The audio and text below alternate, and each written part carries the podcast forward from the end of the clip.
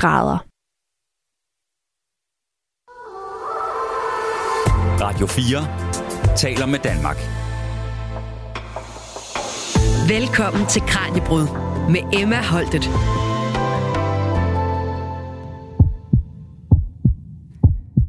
Hjertebanken, svedige håndflader og sommerfugle, der danser vildt i maven.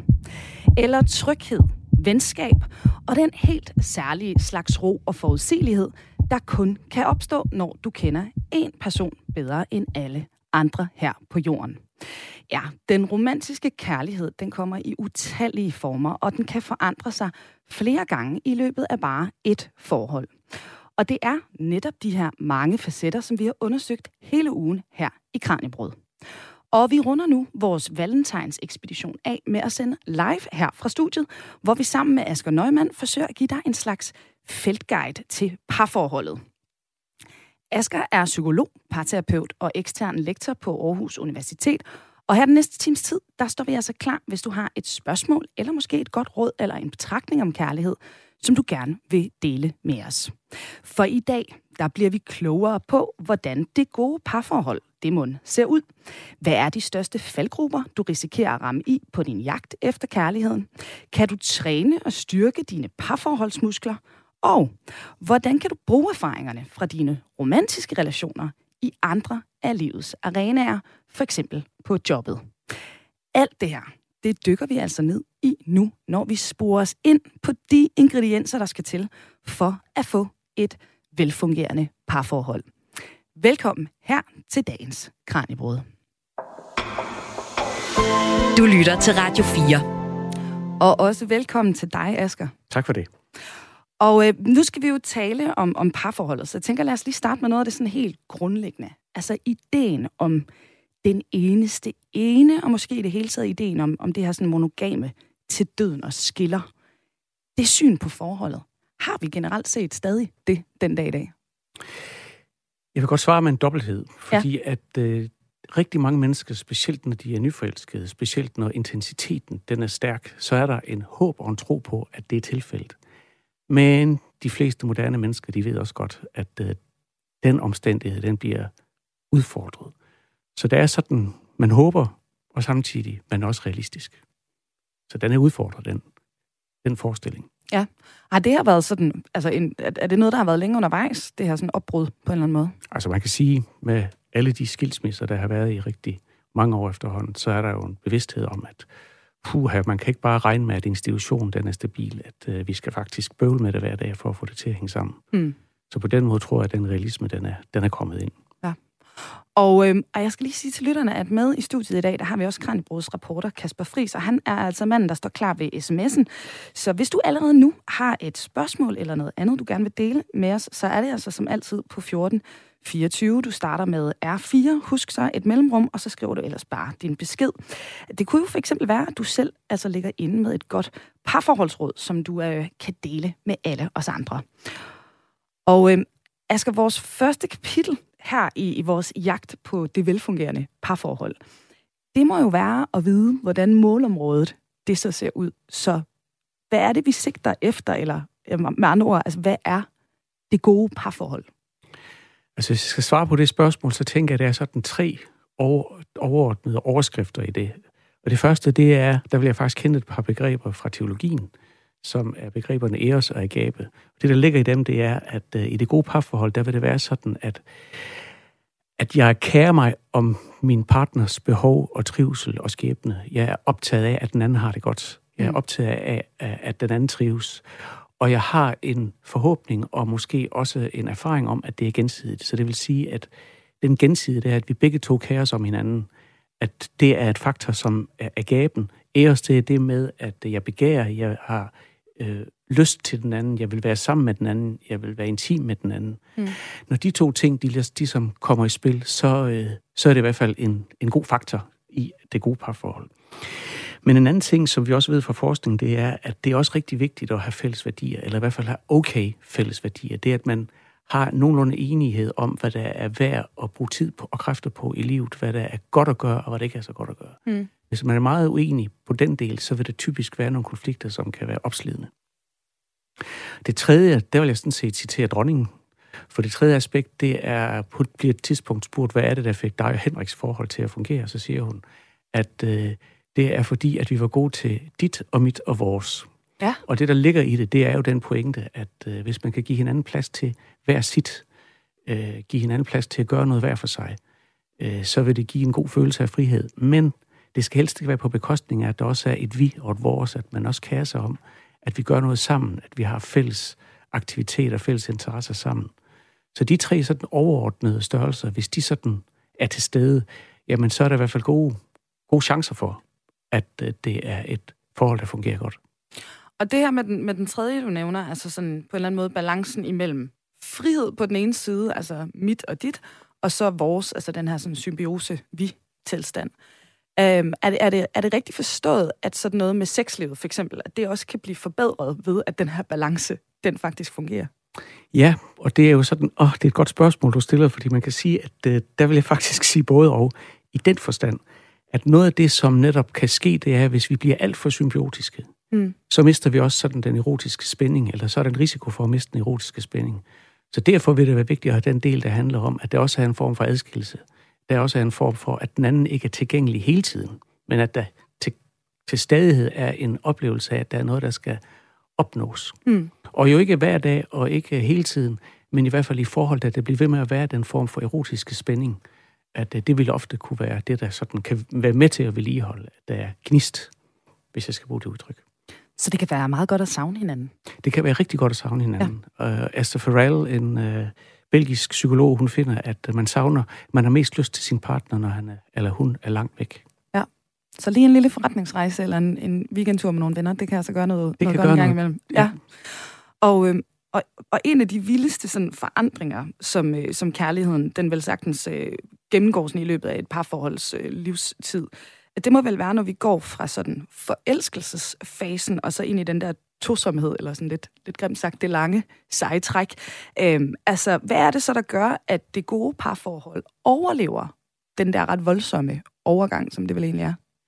Ja, altså der kan man, det er jo lidt interessant, at øh, på engelsk, der har man faktisk ikke et særskilt begreb omkring forelskelse. Der kan man fall in love, men, øh, men på dansk har vi jo sådan den, netop den differentiering imellem at være forelsket og have et kærlighedsforhold. Ja. Og noget af det, der er noget kemi i det her også. For der er også noget af det, at når man har været sammen med et menneske fysisk i noget tid, så vil der kunne udvikle sig en tilknytningsproces, og der er blandt andet et stof, der hedder oxytocin, som bliver udskilt i forbindelse med, med, at man har fysisk kontakt, og særligt stærkt i forbindelse med, at man har orgasme sammen med et andet menneske. Så den er med til at betyde noget i forhold til, at der kan være, der kan være den overgang, fordi den energi, den intensitet, der er i forelskelsen, den kan vi simpelthen ikke opretholde. Det er alt for, for krævende. ja. Så derfor så er der behov for, at der ligesom bliver, der sker en hjælp ind i retningen af kærlighedsforholdet. Men det er selvfølgelig også det, at når vi sådan har den blændelse, den, øh, den måde, vi bliver, øh, vi bliver lidt dumme i forelskelsen på, mm.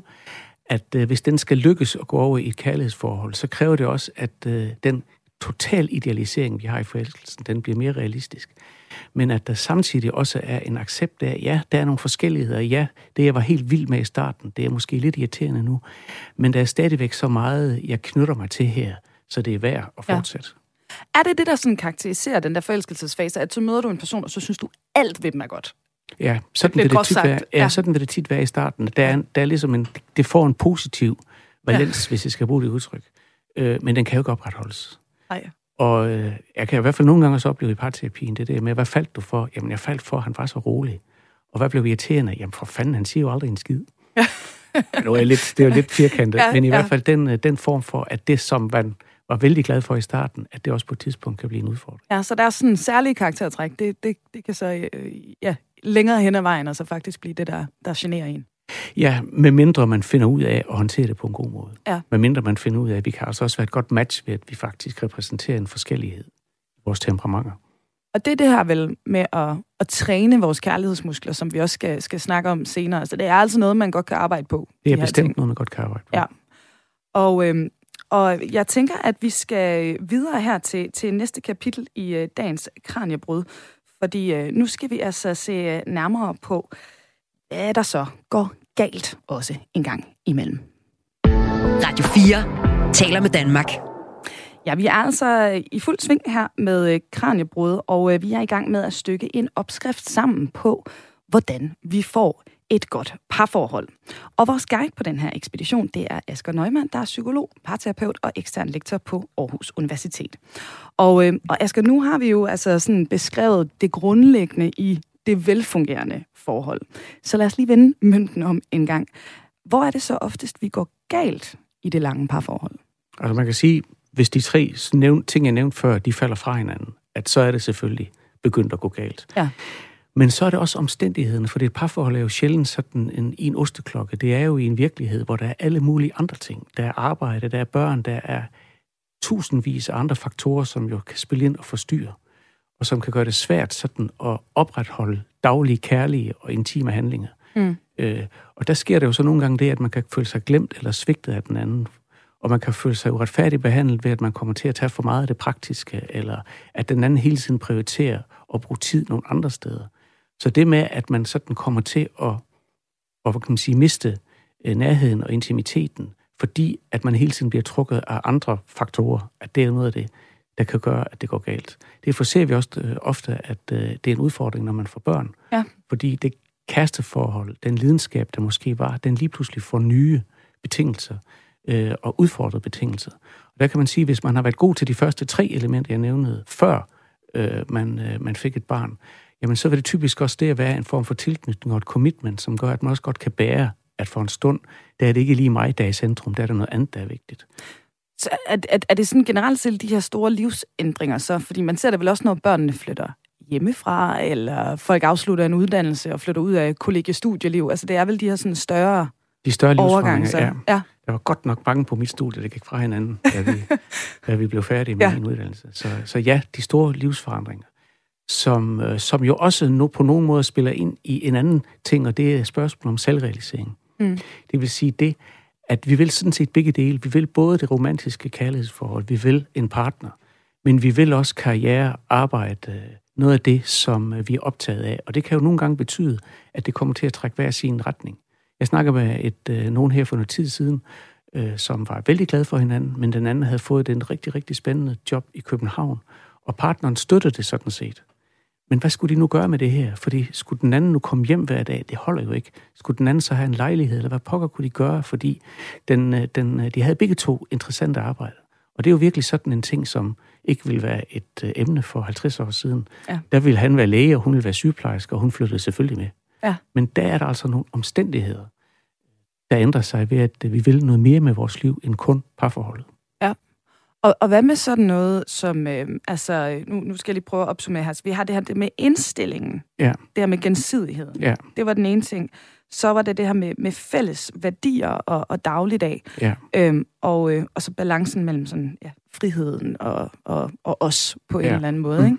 Øhm, det her med sådan noget som fælles værdier, øhm, når, når det går galt, er der, er der nogle værdier, der er vigtigere end andre? Er det børneopdragelse? Er det familierelationer? Altså er der nogle ting, der, der sådan stikker i øjnene? Ja, altså man kan sige, en værdi, som er faktisk er rigtig, rigtig vigtig, det er, det er en værdi omkring, hvordan man kommunikerer med hinanden.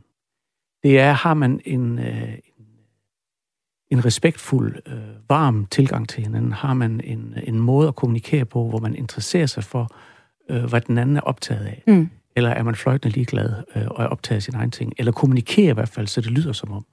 Det vil typisk være noget, en, en værdi, som, som udfordrer. Ja, og jeg kan se på min kollega Kasper, at vi har fået et lytterspørgsmål ind.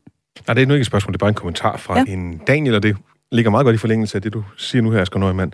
Øh, for det Daniel, han skriver nemlig, at han og konen har været sammen i 18 år, og de kunne ikke leve uden hinanden, eller han kunne ikke leve uden hende. Øh, hun betyder alt for mig, skriver han, og hun sender min sexlyst bare ved et kys eller et kram. Vi fokuserer på vores fælles interesser, vores interesser hver især. Og det vigtigste, mener Daniel, er at tale med hinanden om følelser og hvad man forventer af hinanden. Og det er jo egentlig det, du siger også, at kommunikationen, den, ja. den skal være på plads. Ja, både måden at kommunikere på, men også indholdet selvfølgelig. Hvad er det? Får vi rent faktisk snakket øh, forventninger? Og følelser måske også. Og følelser. Og noget af det, som jo ikke sjældent er bøvl, det er, når man tager afsted den dag, hvor man får sommerferie og kører ned igennem Tyskland og skændes, inden man når til Hamburg. Fordi der overhovedet ikke er afklaret nogen forventninger om, hvad vil vi egentlig gerne være til. Og øh, vores livesending her i dag, det, det er jo faktisk afslutningen, som, øh, som jeg sagde indledningsvis, på en hel valentines uge her i, i Kranjebrud. Og øh, i mandagens program, der skød vi altså det her kærlighedstema afsted sammen med filosof Anne-Marie Parhus. Og øh, Asger, øh, Anne-Marie, hun har også givet os et, øh, et spørgsmål, for jeg spurgte nemlig, hvad hun gerne ville, øh, ville spørge dig om. Jeg synes lige, vi skal høre, hvad, hvad hun sagde, og øh, det kommer her. Ja, jeg tror, altså Asger har jo folk i samtale, så egentlig vil jeg være nysgerrig efter, hvad det, hvad det er, der, der, der, der ofte dukker op. Altså jeg får tit det der spørgsmål af kærlighed i krise. Ja. Øh, og det, det, det, jeg tror, folk tænker, når de spørger af kærligheden i krise, det er, at det er et problem, at vi har så mange skilsmisser. Ja. Og jeg plejer at svare, det kunne jeg godt tænke mig, at Asger lige forholde sig til, jeg plejer at svare, at øh, jeg har ikke set nogen øh, ty for hurtigt til skilsmisse. Jeg tror, at folk prøver alt muligt for at blive sammen. Mm. Så har du set, altså Asger, har du set en skilsmisse, som, hvor beslutningen er truffet for hurtigt? Altså har du set, at øh, der er for mange skilsmisser? Mm. Jeg tror ikke, der er, der er for mange. Nej, nej, og nu skal vi, og det er ikke sådan noget med i dag, man skal endda have betænkningstid i det der, man trykker på knappen, fordi altså sådan selve systemet ligesom også siger til en, vi tror, I kunne komme til at tage den her beslutning for, for hurtigt, ikke? Jo, Det jo. jo indlejret, altså jeg skal ikke Ja. tale imod øh, betænkning eller refleksion Mm. eller eftertanke, Mm. øh, men jeg tror bare ikke, at, øh, at det er noget, folk gør sådan hovsaagtigt. Nej. Og jeg tror, at øh, altså hvis, ikke, hvis der er et parforhold, der ikke fungerer, så synes jeg, det er et, et stort fremskridt, at man ikke er så for eksempel økonomisk afhængig af at blive.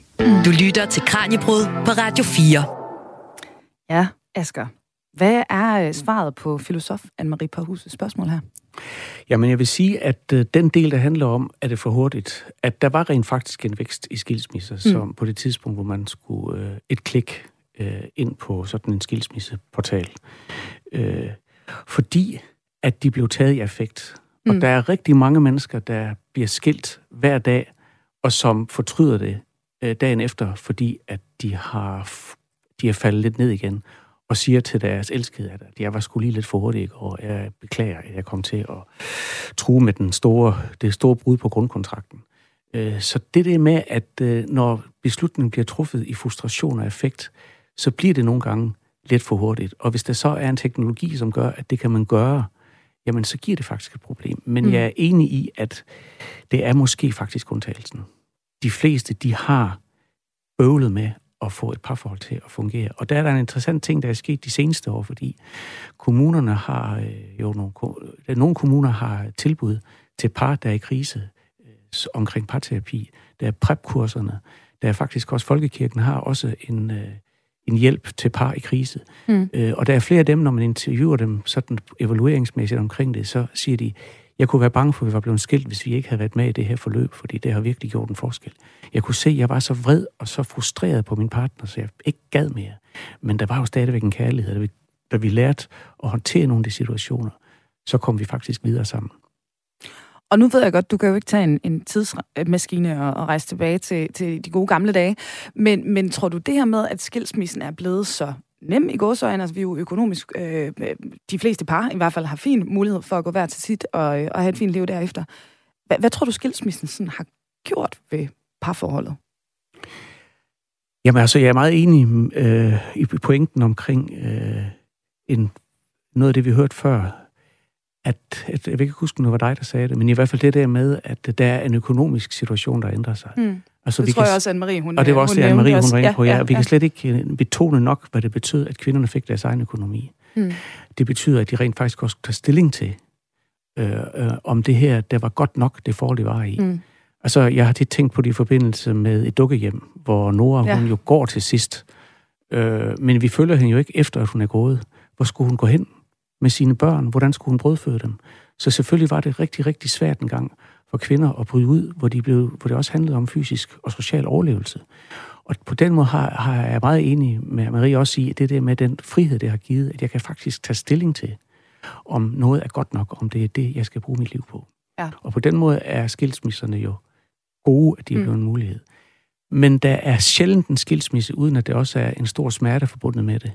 Øh, specielt jo i forhold til øh, ens børn. Ja. Men man kan også vende den rundt og sige, det er altså med i børns interesse, at der sker en god og en moden voksen skilsmisse, end at børn skal vokse op i et øh, koldt, fjendtligt miljø med en mor og far, der ikke kan lide hinanden mere. Mm. Og, øhm, og, og udover børnene, der er vel også sådan noget som venner og ejendom, der skal deles efter en skilsmisse. Det må også give nogle, nogle langtidsvarende effekter, ikke? Det gør det. Det er ja. forfærdeligt besværligt. Og der er jo nogen, der siger, at folk de bliver skilt for et godt år i vores dag. Men jeg vil bare sige, at dem, der har prøvet skilsmisse, de ved, hvor enormt opslidende og svært det er, og hvor lang tid det tager. Øh, så det er ikke noget, man på den måde spøger med. Nej. Og jeg kan se på Kasper, at der, der lige er et lytterspørgsmål, vi skal have fat i igen. Jamen, der kommer, der kommer flere spørgsmål ind her på 1424. øh, her er et af dem, som jeg faktisk ikke tror på, at Asger kan svare på, men det kan jeg næsten. Øh, der er en, der spørger til, spørger til det her med, at vi jo egentlig blot er aber, og, øh, og, og vores parforhold måske er levende derfra. Øh, så hvordan kan... Altså, i abeflokke, der er der jo oftest en alfa, der får børn, øh, og så er der en særlig tilknytning til... Altså, som hunderne har en tilknytning til, som kan blive skiftet ud, og men hos os, der har vi det der par, og det er måske evolutionsmæssigt skidt. Jeg skal lige sige, at det blev faktisk talt om i Kranjebrud i tirsdag, så det kan man gå ind og mm. finde. Øh, og jeg tænker ikke, det er dit speciale, Asger. jo, det er altså... What? Come on! jo, for jeg tænker jo netop, at når vi skal forstå kærlighed, så skal vi faktisk forstå det på tre niveauer. Vi skal forstå det på et evolutionært niveau, at vi har noget med os for naturen. Vi skal også forstå det på et, øh, et, individuelt, kulturelt niveau. Hvad er det, vi bliver rundet af? Hvad er det, vi har med os for, i vores opvækst? Hvilken tilknytning har vi hver især? Og så er der sådan et helt tredje niveau, som handler om, om den sådan individuelle forvaltning af de her forhold. At øh, vi har en, øh, en frihed til at reflektere og beslutte os omkring nogle ting. Og der kan man sige, at øh, det, at vi har været aber engang, det er vi stadigvæk i en vis forstand. Men der er kommet en kultur oveni, og der er kommet en individuel refleksion oveni. Så det er jo ikke det, at det nødvendigvis styrer os, men det kan spille ind Øh, så nogle gange så siger man sådan, at vi har noget, der konstituerer os fra bunden af, fra evolutionen af, men vi har også noget fra toppen, der øh, organiserer os, hvor vi tager stilling til. For eksempel sådan en ting, er det her godt nok? Er det her forhold, jeg skal blive i? Eller, det er jo mange forhold, det er også for eksempel seksualitet. Måske på et tidspunkt, hvor det var dødsens farligt at springe ud som homoseksuel. Der vil man i vores dage kunne reflektere over og sige, at det er så vigtigt for min måde at være i verden på, så det bliver nødt til at melde ud og jeg har også erfaring for, at andre bliver taget godt imod, når det sker. Så på den måde, så er der ligesom nogle niveauer, vi skal forstå kærligheden i.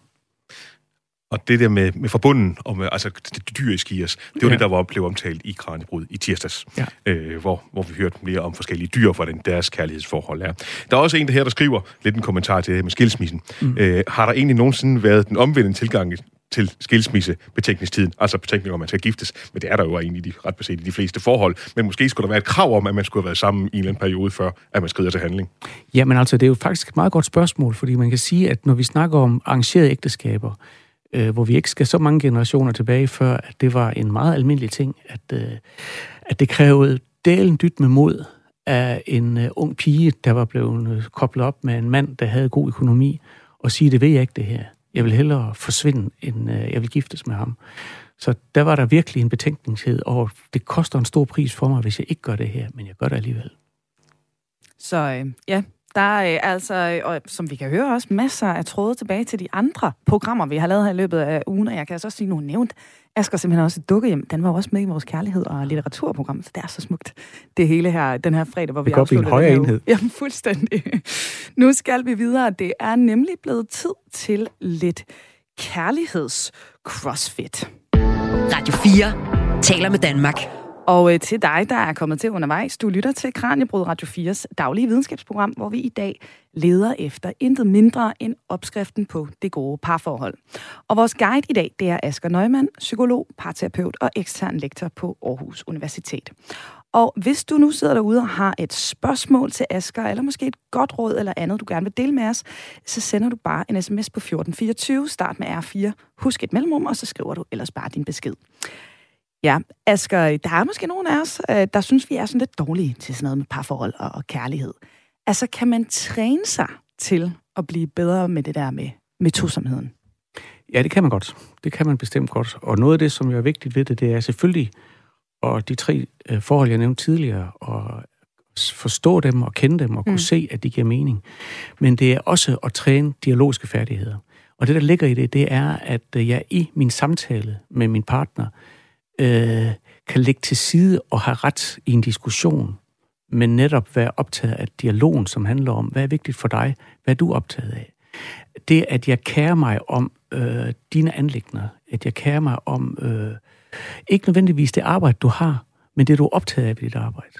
Altså det at hele tiden være opmærksom på, at jeg skal ikke nødvendigvis få det her over en diskussion, hvad er rigtigt og hvad er forkert, men hvad er vigtigt for dig.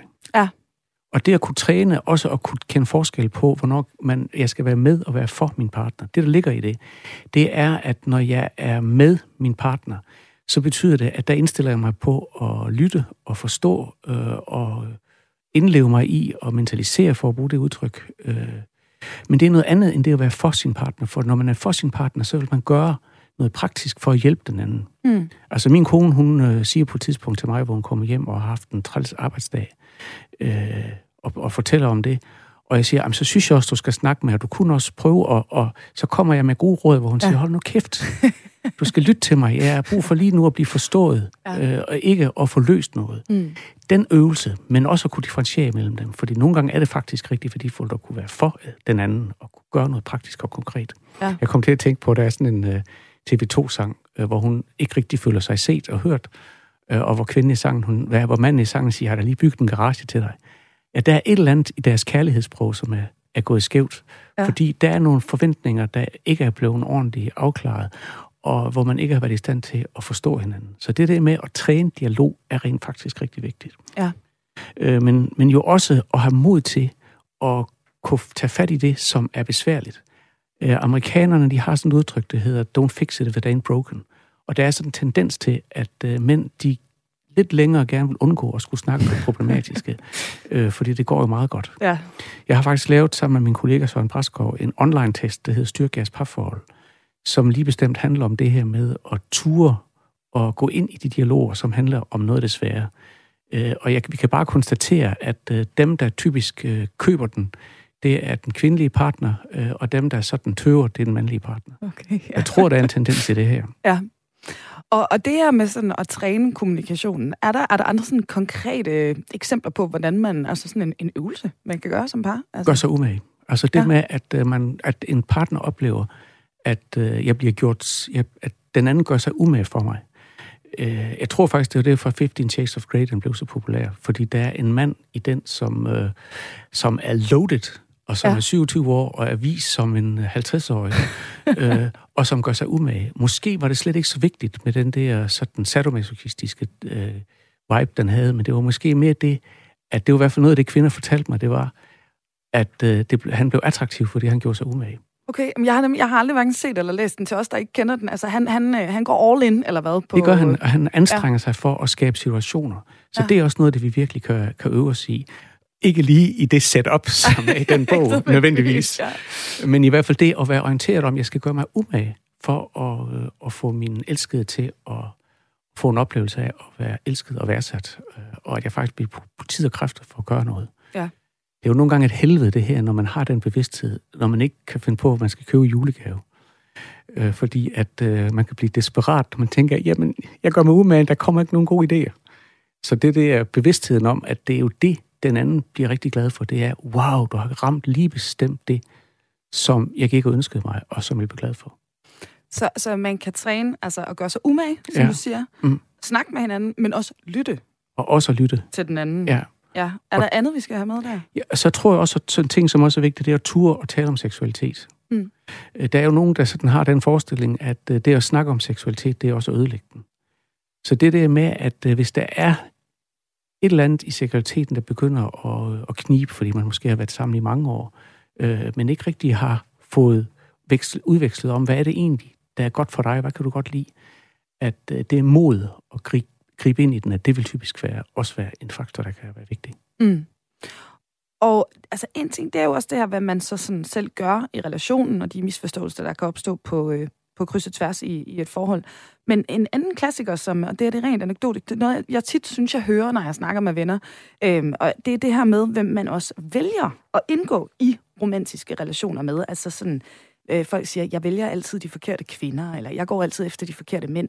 Er der også noget hold i det? Er der også nogle muskler, man kan træne i forhold til, hvem man går efter i første omgang, inden du så altså er kommet ud i det der lange forhold på et eller andet tidspunkt. Altså, når du stiller det spørgsmål, så eksploderer det i hovedet på mig, fordi at det spørgsmål, det kunne gribes an på, på tusind forskellige måder. Men jeg tænker i hvert fald, at der kan, at, at der kan i hvert fald være en tendens til, at man måske kommer til at falde for en, som netop har, er charmerende, er lækker, er øh, god til at øh, på alle mulige måder god i den, de værdier, man kan have. Mm. Øh, og så måske finde ud af, at jeg også blev forført på et lidt billigt grundlag, eller på et lidt, øh, lidt for, for, hvad kan man sige, øh, ja, et hurtigt grundlag. Øh, og det er det, hvor man kan sige, det at have kendskab til hinanden over lidt længere tid, at det typisk jo vil gøre, at man træffer nogle lidt bedre valg. Jeg blev på et tidspunkt spurgt, om jeg ville være med i programmet omkring øh, gift ved første blik. Mm. Øh, og jeg, jeg troede ikke rigtigt på konceptet, for det der med, at man kan stille faktorer op, og så matche folk på den måde, at det, det tror jeg simpelthen ikke er en god måde. Jeg tror det er, at man oplever hinanden over tid, øh, for eksempel på et højskole, eller mm. et andet forhold, hvor man ser den anden også sammen med andre mennesker. Mm. Jeg talte på et tidspunkt med en, der havde øh, haft en god date, og den daten gik rigtig godt, øh, og han mig sagde, at vi kunne måske godt finde ud af noget. Øh, og så øh, kom øh, tjeneren med noget forkert mad, og, og den, den anden, altså den øh, vedkommende var på date, må svine tjeneren til, og så var øh, vedkommende bare kold og tænkte, nej, sådan skal man ikke være ja. over for andre mennesker. det her, det ville, også, det ville også kunne gå ud over mig på et eller andet tidspunkt. Ja. Så det der med at, at have lidt mere liv, at det vil typisk være noget af det, der måske gør, at man ikke øh, træffer de helt forkerte beslutninger. Og så er det selvfølgelig også nogle gange det der med, at hvis man, øh, hvis man søger efter en, der sådan man kan passe på, så mm. vil man på et tidspunkt blive frustreret over, at det aldrig er mig, der bliver passet på. Eller omvendt. Søge efter en, som øh, passer på mig, øh, og som beskytter mig, måske også aggressivt, er, så er der også et risiko for, at den anden på et tidspunkt retter sin aggression imod mig. Så den bedste, den bedste løsning, det er altså kendskab over tid. Ja. Det er svært i en, uh, i en, uh, i sådan en, uh, en, et liv, hvor man scroller hen over et, uh, en dating-app.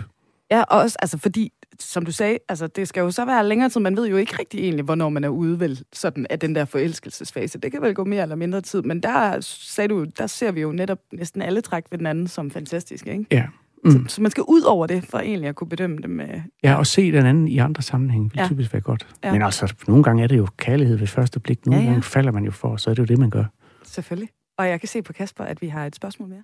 Nå, men det er sådan lidt i forlængelse af det, du har sagt omkring kommunikation. Mm. Øh, altså, og du har nævnt med følelser og med, mm. og med, og med, med seksuallivet og så mm. videre. Her er der så en, der spørger, øh, kan udefra øh, kommende påvirkning og ødelægge et forhold, hvis man er for eksempel økonomisk presset eller oplever andre store udfordringer? Svaret er givetvis ja, men er det almindeligt, og er vi for dårlige til at snakke om den slags?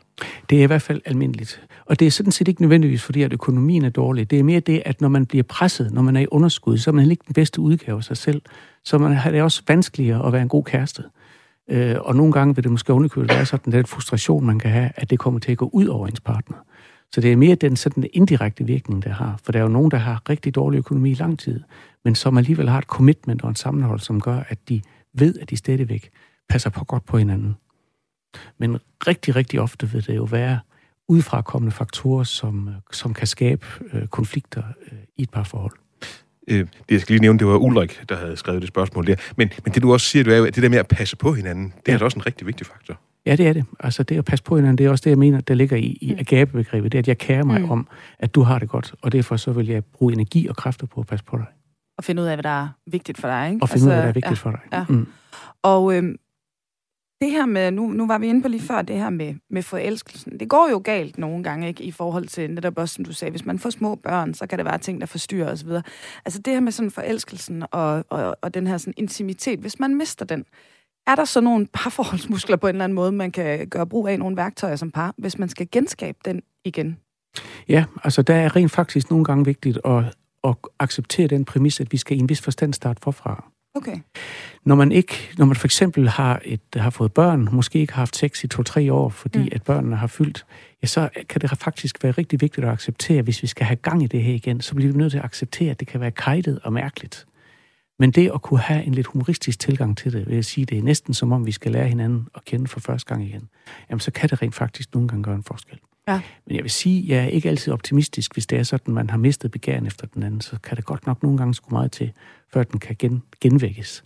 Okay. Er det ligesom, simpelthen det er en af de sværeste ting, hvis du får folk ind til, til parterapi? Ja, hvis det, man kan sige, hvis seksualiteten den er død, ja. øh, så, så kan det være svært at få den sådan vækket igen. Øh, og i et moderne liv, der kan man sige, at øh, der vil der jo typisk være en, øh, en forventning om, at vi også har et, et samliv, der fungerer. Vi har et liv, jeg vil også have et samliv. Så, så hvis vi skal give sådan det allerbedste råd i forhold til, til det gode parforhold, hvordan man får det, hvad, hvad kunne det være? Det bedste råd? Ja. Er det, er det det her med at snakke med hinanden? Altså er det kommunikationen, der sådan er, er grundstenen, hvis vi kan sige det på den måde? Ej, den, den starter faktisk lidt tidligere. Jeg vil sige, Ja. det bedste råd, det er, at, øh, det er at kære sig om, om at kunne indleve sig i den anden. Det Ja. er, at den anden føler sig set og genkendt. Mm. Det er sådan... Det er første trin. Det er første trin, Ja. ja. og det vigtigste trin. Og, øhm, og Asger, lige om lidt, der skal vi jo faktisk til sidste kapitel her i vores øh, feltguide til, til parforholdet. Men inden da, et af de øh, nyere værker her i Danmark, der, der netop tager fat i det her med, med kærligheden, det er Lone Franks bog, Størst af alt, om kærlighedens natur. Den her bog, den er du jo faktisk en ret stor del af. Vil du ikke lige sætte nogle ord på, hvad det her det er for en udgivelse? Jamen altså, jeg synes, det er blevet en rigtig, rigtig god bog, og man kan sige noget af det, som Lone hun gøre, det er, at hun er meget selvudleverende. Netop i, i tvivlen om, hvad er det for en måde, jeg elsker på? Elsker jeg overhovedet? Mm. Øh, og den blev til på den måde, at øh, hun selvfølgelig skriver det, hun gør, og snakker med de forskere, hun gør. Og så interviewer hun mig. Vi har, jeg tror, vi har fire samtaler, en tre-fire timer, øh, hvor jeg både til, eller sådan, de bidrager med noget teoretisk, øh, og noget af det, vi snakker om i dag, men jo også øh, undersøger hendes kærlighedshistorie, udfordrer hende på nogle måder, øh, for at få noget af det, som er, øh, er hendes kærlighedshistorie, hendes måde at være i tvivl om den på. Og det synes jeg, der kom øh, nogle rigtig gode samtaler ud af. Det, som jeg blev lidt overrasket over, det var, at den selvudlevering, hun har, det var, de ting, jeg sagde, de kom jo så også med. Oh, ja. øh, og der må jeg ligesom sige, okay, det må jeg ligesom stå inden for. ja. Øh, så øh, så jeg, det, jeg synes virkelig, hun har fået, fået skrevet en god bog, der siger noget væsentligt om kærlighed. Og også noget væsentligt om, når, når, når kærligheden den er svær. Mm.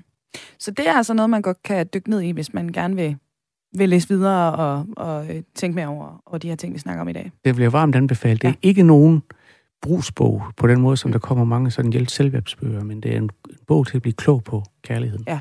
Til refleksion og, og noget fordybelse der. Lige bestemt. Og øh, vi skal altså som sagt nu til sidste kapitel her i vores feltguide til parforholdet, for øh, kærlighedstræning, det kan måske godt lyde som sådan ret hårdt arbejde, men måske kan vi altså også bruge de her erfaringer til andet end bare vores romantiske relationer. Du lytter til Radio 4. Mm. Og med her i Kranjebrudstudiet i dag, der har vi altså Asger Nøgman, psykolog, parterapeut og ekstern lektor på Aarhus Universitet. Og vores reporter Kasper Friis, han står stadig klar ved sms'en, så du sender bare dit spørgsmål eller din kommentar til 1424. Start med R4, husk mellemrummet, og så skriver du ellers bare din besked. Asger, øh, det er jo altså ikke kun parforholdet, du har specialiseret dig i. Vil du ikke lige sætte et par ord på øh, det, du arbejder med inden for erhvervspsykologi? Altså, ja, det er jo rigtigt. Jeg titulerer mig selv som erhvervspsykologi, er- erhvervspsykolog. Og noget af det, jeg arbejder med i den forbindelse, det handler jo også rigtig ofte om, om dialog. Det handler også om at, øh, at kunne skabe et godt samarbejde. Mm. Øh, ja, noget af det, jeg arbejder meget med, det er partnerstyrede virksomheder, det vil sige lægeklinikker og arkitekter, som jo har den særlige omstændighed, at der ikke er nogen chef, de kan henvende sig til, så de skal kunne finde ud af at løse øh, de øh, uen- overensstemmelser, interessemodsætninger eller svære situationer sammen. Mm. Så der kan man sige, at der bliver dialogen om at anerkende hinandens øh, hvad hedder det, perspektiver og holdninger også afgørende vigtig. Så har der faktisk nogle af de samme ting på spil, som, øh, som vi ser i det gode parforhold, altså i den gode relation til, til kollegaen i virkeligheden. Altså hvis en anden måde at, at, at svare på det også, det er at, at sige sådan her, at vi skal huske på, at det at elske, det faktisk er et verbum. Mm. Det er noget, man gør. Øh, Det er også en følelse, men i dagligdags liv, øh, Øh, der er det også et verbum. Det er simpelthen det at, at have kærlige handlinger. Og kærlige handlinger, de handler netop om at gøre sig umage i forhold til et andet menneske, forsøge at forstå et andet menneske, og være indstillet på øh, at kunne skabe det gode samarbejde med et andet menneske. Og det gælder jo i forhold til kolleger, det gælder i forhold til medarbejdere, det gælder i forhold til kunder eller patienter.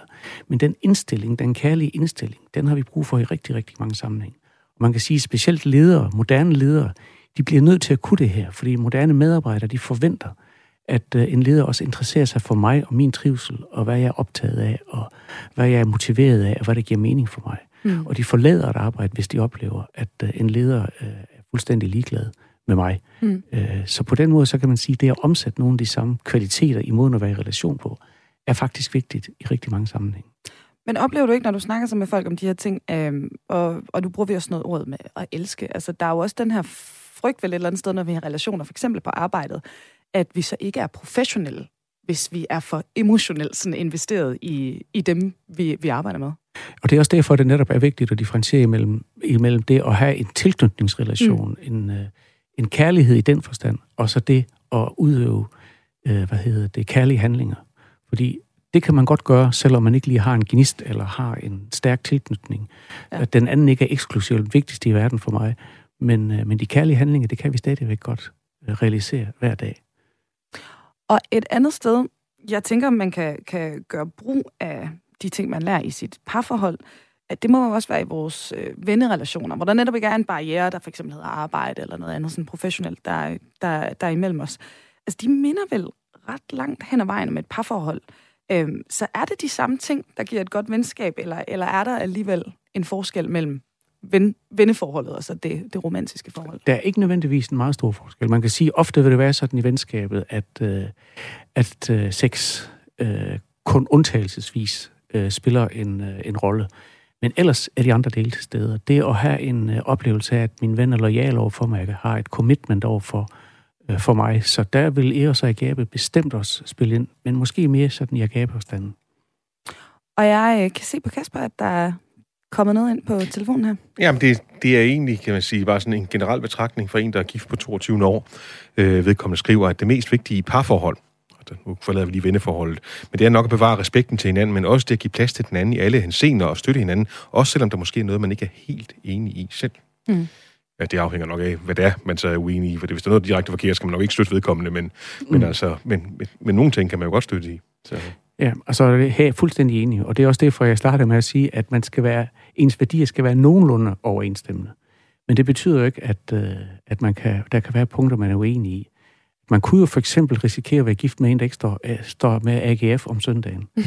det vil være noget af en udfordring, men det kunne jo godt være, at nogen de kunne være overbærende lige bestemt på det punkt. Og det er i forhold til sådan forskellen på, på vennerelationen og så den romantiske relation, er en del af der, hvor det bliver lidt svært i forhold til vores romantiske partner, vel ikke også? Altså typisk, nu er det jo ikke alle, men de fleste har jo kun én romantisk partner. Ja. Altså vi har jo tit øh, fem, ti, whatever, mange vi nu vil betegne som, som vores venner. Øh, men partneren skal jo udfylde alle de ting, hele den der vennegruppe jo i virkeligheden. Altså, så har man en ven, man snakker med om ting på arbejdet om, og en, man snakker om øh, øh, kærlighedsrelationer om, og en, hvor det handler om ja, øh, nu skal vi i byen, eller et eller andet, ikke? Men, mm. men kæresten skal jo kunne alt. Ja, og der kan man sige, hvis vi skal vende tilbage til det gode kæresteforhold, mm. der er mm. det måske, det er ikke at have en forventning om, at ens kæreste kan alt, ja. kan dække alle ens behov, øh, men at der rent faktisk er nogle ting, man skal gå et andet sted hen med. Øh, og jeg, hvis vi lige skal vende tilbage til det med, øh, med hvad hedder det, med venskaberne. Mm. Der var en studerende, der på et tidspunkt sagde til mig, at jeg synes, det var meget sigende, at øh, kæresteforhold forgår, men venskaber skal gerne bestå at det på den måde sådan også er en forhåbning om, at ikke den eneste ene, men at venskabsgruppen måske i virkeligheden, at den, der kommer til at bære det, der er livsvarigt, mm. at der er en, for, en forhåbning om, at uh, venskabet kan bestå forever. Tror du på nogen måde, at vi er begyndt at forhøje venskabets status i vores samfund, eller øh, sænker vi parforholdets status, eller fordi det virker næsten som om venner begynder at være, hvis ikke vigtigere, så i hvert fald lige så betydningsfulde, som det den der klassiske tosomhed, ikke? Helt klart. Det er helt klart min erfaring. Det er, at øh, venskaberne er blevet meget vigtige. Mm.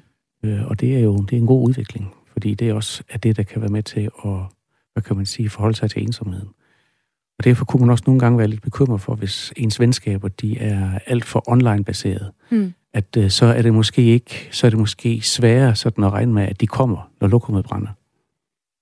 Ja, så der, der kan der også være noget, der taler for, at man rent faktisk har en ven, men, øh, men fysisk er i nærheden af. Og over tid. Og over tid, ja. Kasper, er der flere spørgsmål, vi lige skal runde her til, til sidst?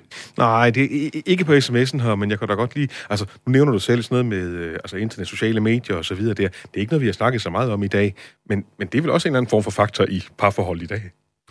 Ja, hvor tænker du sådan, at det kan konkurrere med parforhold? Ja, måske. Ja, måske altså, for nogen i hvert fald. Altså, det er noget af det, som jeg i hvert fald nogle gange sådan snakker med par om, det er, om de kan være enige om at lave en regel om, at uh, iPads og telefon, de hører ikke hjemme i soveværelset fordi at øh, den er svær. Altså, når man først bliver fanget af sådan en reel, øh, så scroller man og scroller man og scroller mm. man, og der skulle man måske have en intimitet med sin kæreste i stedet for. Men, men koster det for no, hos nogle par? Det kan du altså, troligt gøre. Ja. Det kan du troligt gøre, og øh, man kommer hjem fra arbejde og stadigvæk optager der mails og sms'er og, øh, og tjekke noget ud på, øh, på, hvad hedder det, de sociale medier, øh, og ikke nærværende, mens man spiser sammen, og ikke nærværende bagefter, at det kan være skabt stor frustration øh, for en partner. Mm. Så der skal man også have forventningsafstemt. Det skal man.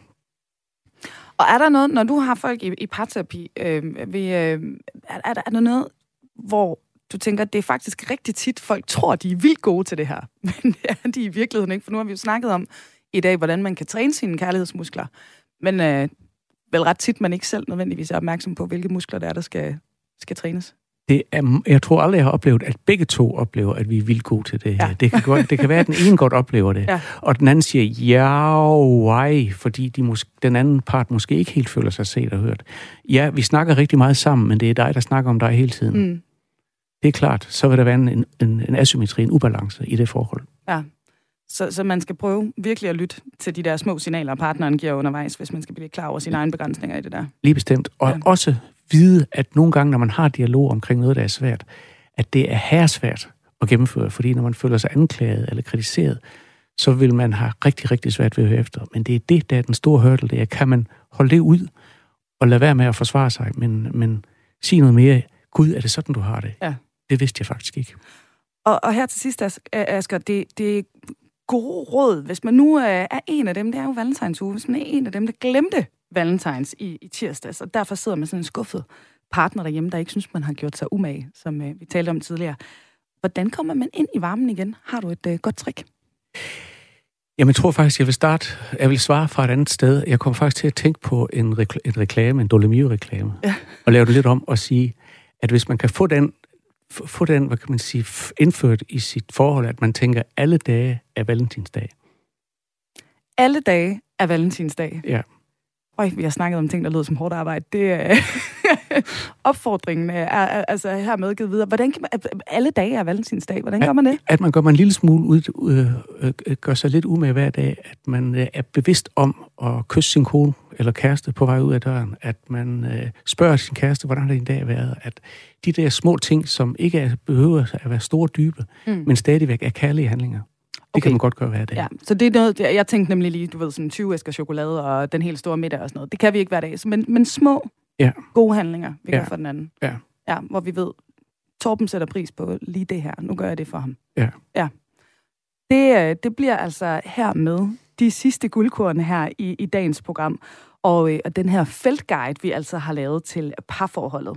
Og ham, der har gjort os klogere i dag, det er altså Asger Neumann, psykolog, parterapeut og ekstern lektor på Aarhus Universitet. Asger, tusind tak, fordi du vil være med igen, igen, igen. og velkommen. Det er altid en fornøjelse at være her. Ja, men vi er så glade for, jeg kan jo faktisk sige, at vi, vi talte lige sammen, det er syvende gang, Asger han er med, med i Kranjebrud, så øh, der er altså rigeligt at, at dykke ned i, hvis I vil høre mere med ham. Så øh, går altså bare på opdagelse ind i Kranjebruds arkivet på din podcast-app eller på øh, hjemmesiden. Du kan altså bare søge på afsnittene relationer, venskab, skilsmissen eller hverdag, så finder I mere med Asger derinde. På mandag, der har vi et helt særligt jubilæum her i programmet. Der sender vi nemlig intet mindre end afsnit 1000 af Kranjebrød. Og øh, det fejrer vi selvfølgelig, så lyt med. Det bliver en festlig udsendelse. Indtil da, der er der ikke så meget andet tilbage end at sige farvel herfra. Mit navn det er Emma Elisabeth Holtet. Min gæst i dag, det var altså Asger Nøgman, og med i studiet var også vores reporter Kasper Fris. Vi runder nu af med øh, et lille bid af en dansk kærlighedsklassiker. Og Asger, det her det må være en generationsting, det glippede for mig, men du sagde, at det er faktisk en gammel AIDS-aktivismesang, det vi ja, skal nemlig. høre nu her. Ja. Ja, jeg tænkte jo bare, at det var et eksempel på øh, kærlighedsklassiker, ikke? Og også det her med, at indstillingen til den anden, og det her med gensidighed parforhold, det godt kan etableres også gennem en, øh, en sang. Øhm, og øh, ja, den får jeg altså en lille snas af lige om lidt. Kranjebrud er produceret af Videnslyd for Radio 4. Tak fordi du lytter med og hæng på derude for efter lidt Søsvinger, Thomas Helmi og Den Jeg Elsker, så er det tid til nyhederne.